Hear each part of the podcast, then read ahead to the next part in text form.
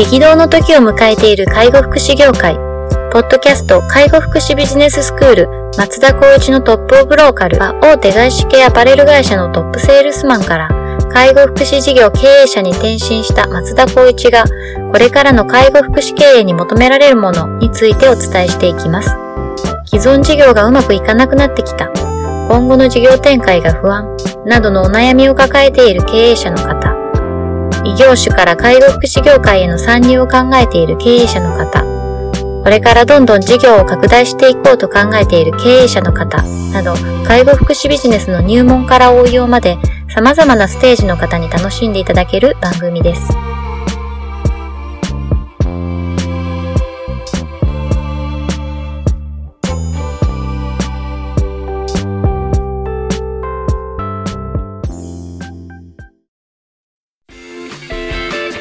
んにちは、ナビゲーターの松本真二です。ポッドキャスト、介護福祉ビジネススクール、松田光一のトップオブローカル。トップオブローカルとは、介護福祉において地域に密着し、地域に愛されることで、地域ナンバーワンになることです。松田さん、本日はよろしくお願いします。お願いします。えっと、今回早速なんですけど、あの、介護福祉事業においては人材が大事というところがあると思っていて、はい、まあ、人材についてお話しできればと思っているんですが、はいあの、この時期はですね、今ちょうど11月になる、10月の末ですけれども、ね、あの退職される方が非常にこう増える時期だというふうにお伺いしたんですが、はい、その辺はいかがですか、松さん？そうですね、多分まあ、どこの企業も多分、ボーナス前にして、はい、私ってここの会社でいいのかしらとか、は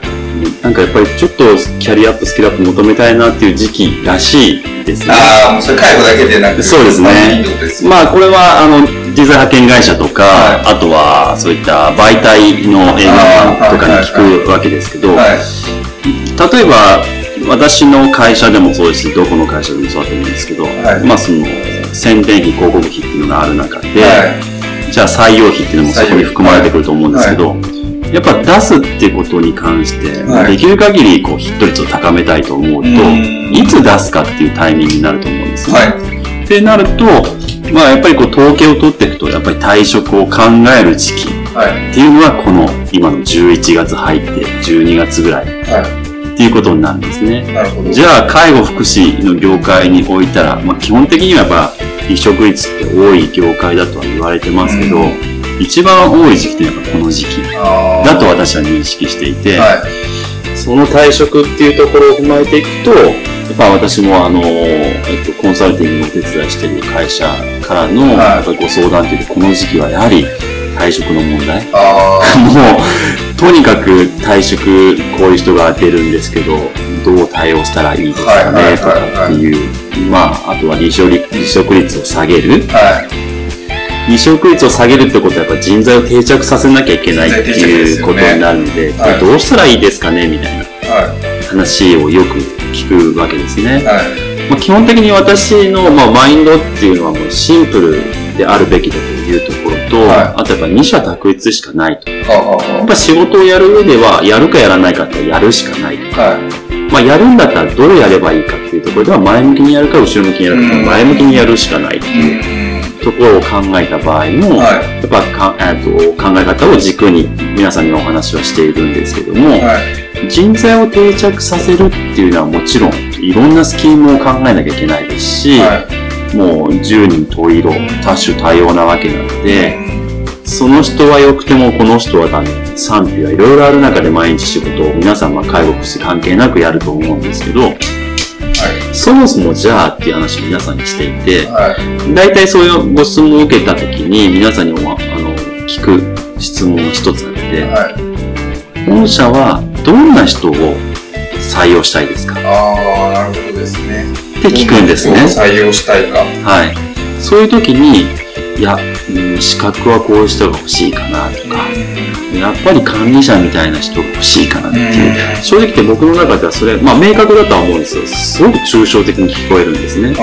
あ、なるほどですね。やっぱり事業所っていう前に、会社、企業であるわけなんで、はい、あなたの会社はどんな人材を育てたいか、どんな人が欲しいか、が決まっていないことには、いい面接はできないと思うんですね。ああ、なるほどですね。じゃあ仮に先ほど言ったように媒体にお金を出して面接来てくれました。はい。来た時に、例えばなんですけど、うん介護福祉士がはい。資格として絶対必要だと。はい。じゃあその人が来てくれた。だからまあ、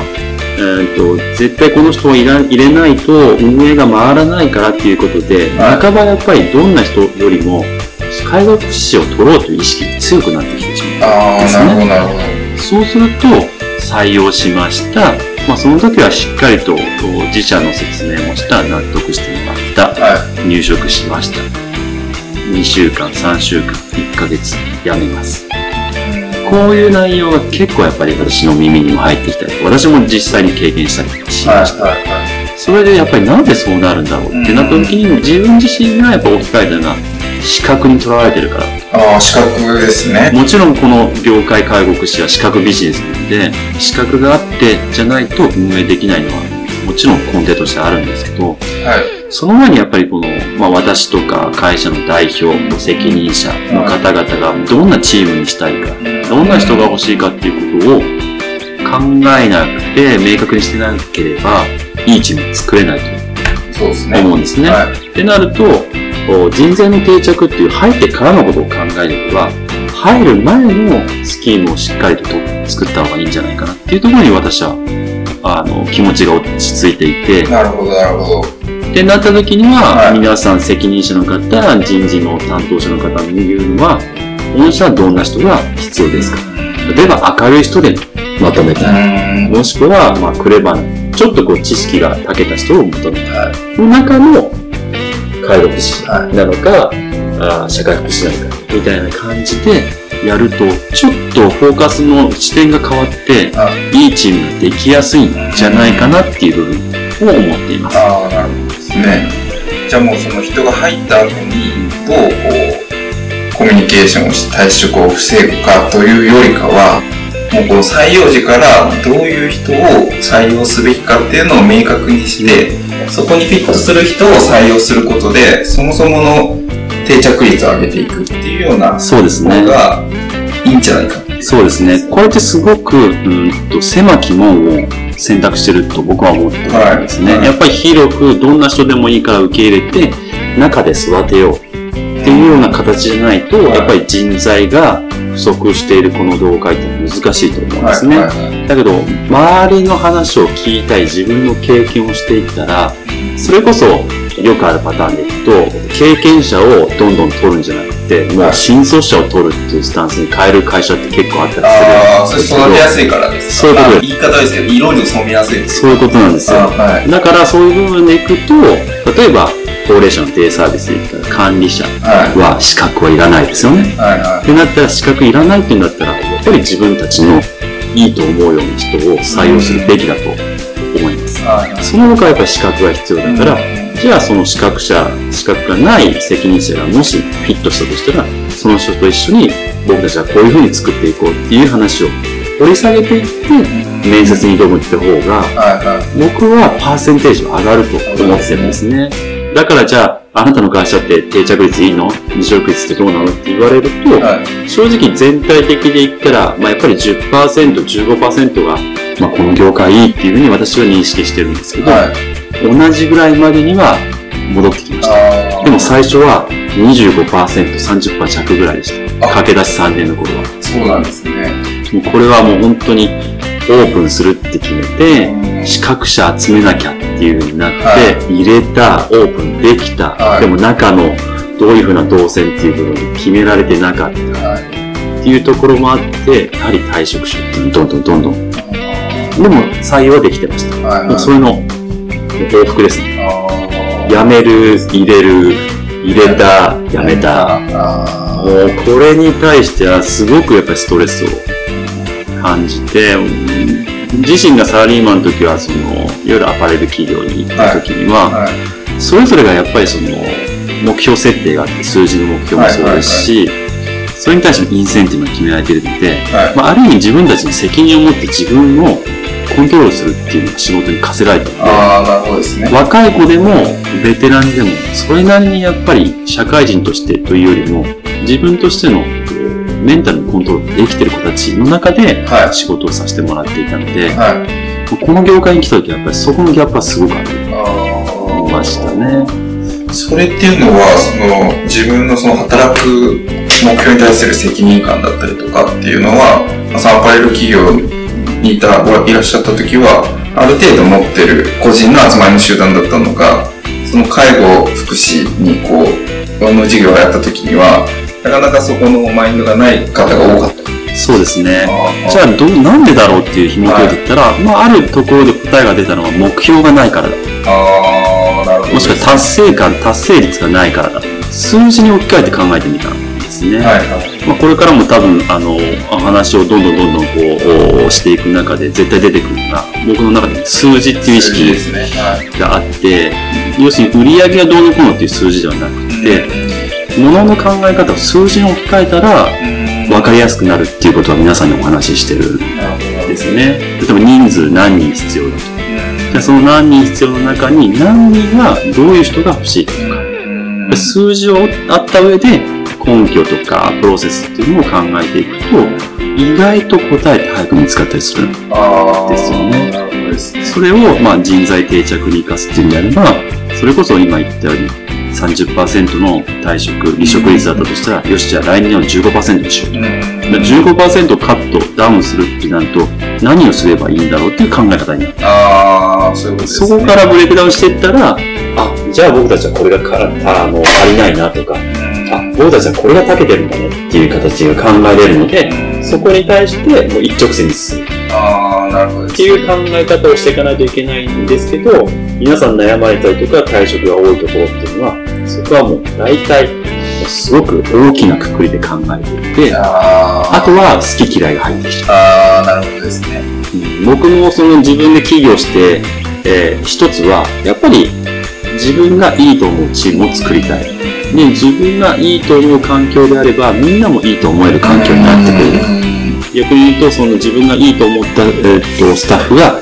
いいと思える環境を教えてくれたらそれを作りたい。はい、この軸は絶対ずらさずに仕事をしていこうって思って今にあるんで、なるほどだから言うと逆に言うと潔癖かもしれないですね。もうモラルとか、まあ、やっぱり一般的な平均、平均、まあ、アベレージっていうところを社会に置き換えていったときに、この業界の方々ってすごい語弊がある言い方がするかもしれないですけど、やっぱりちょっと極端な発想、思考っていうのが正直経験したことがあるので、はい、それをいかにどう社会と適応できるか、もしくは目標設定してあげることによって、離職をなくすとか、まあ、長く勤めてもらうとか、っていうような考え方になるんじゃないかなと思ってますね。なるほど。じゃああれですね、やっぱりその、まあ数字できちんと捉えましょうと。で、今、例えば30%離職率を15%にする。この15%のギャップっていうのを、こう、しっかりこう、理解をして、何が課題で、その課題をどう解決するのかっていうのを、あの、しっかりこう、みんなで考えていくっていうのが大事だし、そうですね。そういうことをやるから定着もしていくしっていう流れの中で、きっと、今までのいろんなその試行錯誤の中で、やっぱ採用時が、採用の面接が一番大事なんだっていうのに至ったっていう。至ったんですよ。感じってことです、ね、本当にそうで、そこがやっぱりブレてたら、はい、例えば採用しました。あとお願いねって話になって、いや、はい、まとまりませんでした。辞めてきましたって。誰の責任になっちゃうのっていうところになると、やっぱり入り口じゃないかなって、ちゃんと根節的にしっかり説明して、まあ、そうはないように、ね、話をして、お互いにいいですよって言って、始まるわけで、はい、まあ100%難しいですけど、やっぱそれに、を100%目指すような努力を面接時にするっていうのが、会社としてというか、はい、企業としてのあり方なんじゃないかなとは思いますね。なるほどですね。そこをこう、資格者が欲しいからって言って省いてしまうと、お互い、そのさ、入ってきてくれた方も、ミスマッチ感があって。多分これ聞いてる方は、そんなこと言ってもさ、資格大事だよ。変えられねえよみたいな。まあ、それはあると思うんですけど、でも一旦立ち止まってほしいんですね。介護福祉が欲しいとしても、目の前の人が、もし、御社にとって合わないと思ったら、やっぱりパスする勇気を持った方がいいと思います。はいはい、その上で絶対に思っていて軸がぶれてなければ必ず人とは出会うんで。間違いなく。僕も、まあちょっと話変わりますけど、松本さんとの出会いがあって、はい。松本さんとやっぱりこういうことしたいなってちょっと願うと、やっぱ形になるならって正直思ったんですよね。はい。はい。ずーっとそれは、例えば今の大企業の社長さんも多分そうい。う人望とか人材とかってい。うところで言うよりも思い。が強くてそれを皆さんに波及していくと、まあそういう人が集まって、自分たちでやりたいことが形になって具現化されていって、そこに今、ポジションにいるっていうふうに勝手に思っているので、大なり小なりありますけど、僕もやっぱり自分の考え方、まあその固執するわけじゃないんですけど、柔軟に対応はしたいですけど、やっぱり人としての接し方に関しては、やっぱりこういう人と仕事をしたい。こういう人人材になりたい。こういうふうな、あのー仕事をしていきたいっていうのを、やっぱり毎回毎回棚卸しして、うん毎日を過ごすっていうふうにはしてますね。ああ、なるほどですね。やっぱその、思いというか軸があると、うんそういう、その自分の思いとか軸に合った人がこう来てくれた時に多分アンテナが立ちますよね。そうですね。なんかそういうのがないと、んえその人のもう表面的なところ、資格だったりとか、あの、経歴だったりとかっていうのに目行きがちかもしれないですけど、そういう思いとかがしっかりこう自分の中にあれば、うん。きっと面接の時にもしっかり見極めれるのかなっていうのはちょっと話聞きながら今、そうですね。すっごく苦渋の選択なんですよね。絶対に欲しいこの資格って思っても、いやー、必ずこの人入ったらチーム乱すだろうなっていう人絶対いると思うんで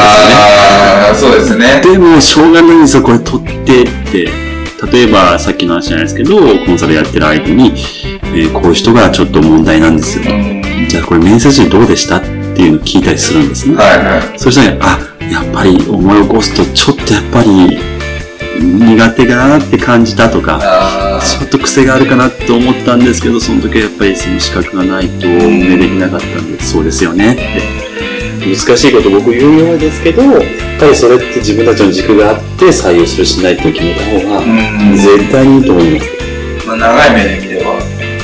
でそっちの方がいいですよね。そうですね。新規事業立ち上げの人にこれ言ったって、あんまりあれなんですけど、はだけど、その、やる前、新規で立ち上げますっていう方々にもご相談を受けたら、い。やっぱり言うのが、どういうスタッフで集めていって、どんな仕事をしていきたいですかっていうことを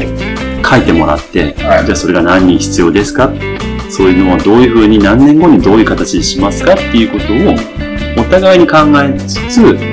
そうすれば、やはり、まあもちろんいろんな毎日、えーと困難なことはあるかもしれないんですけど、はいその軸さえ自分たちが浸透していれば、うん。間違いなくそういったことをめげずに頑張れるとは思いますね。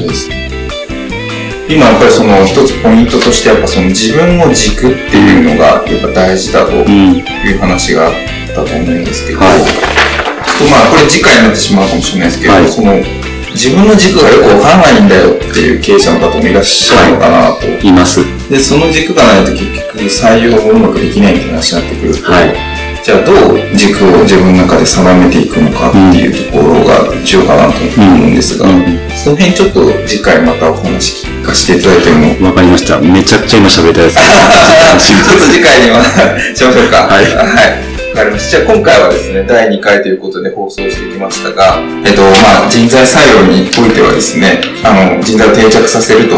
えー退職率を減らすっていうところにおいては、まあ、どういう人を採用したいかっていうところのまず軸を持って、しっかり面接の時にこう判断していくっていうのが、はいまずは大事だと。いうところかなというふうに思いましたので、はい。あの、皆さんも気をつけていただければというふうに思います。軸をぶらさずに時間をぶらさずに頑張りましょう。はい。で、次回はですね、その軸をどう定めていくかというところについてちょっとお話しできればと思います。はいはい。では、本日はありがとうございました。ありがとうございました。ポッドキャスト介護福祉ビジネススクール松田光一のトップオブローカル番組では介護福祉サービスに関するご質問を当番組の専用ウェブサイトより募集しております。番組 URL よりサイトへアクセスし質問のバナーから所定のフォームへ入力の上送信をお願いします。URL は http コロンスラッシュスラッシュ tol.sense かっこセンス world カッコワールド .com カッココムになります。皆様のご質問をお待ちしております。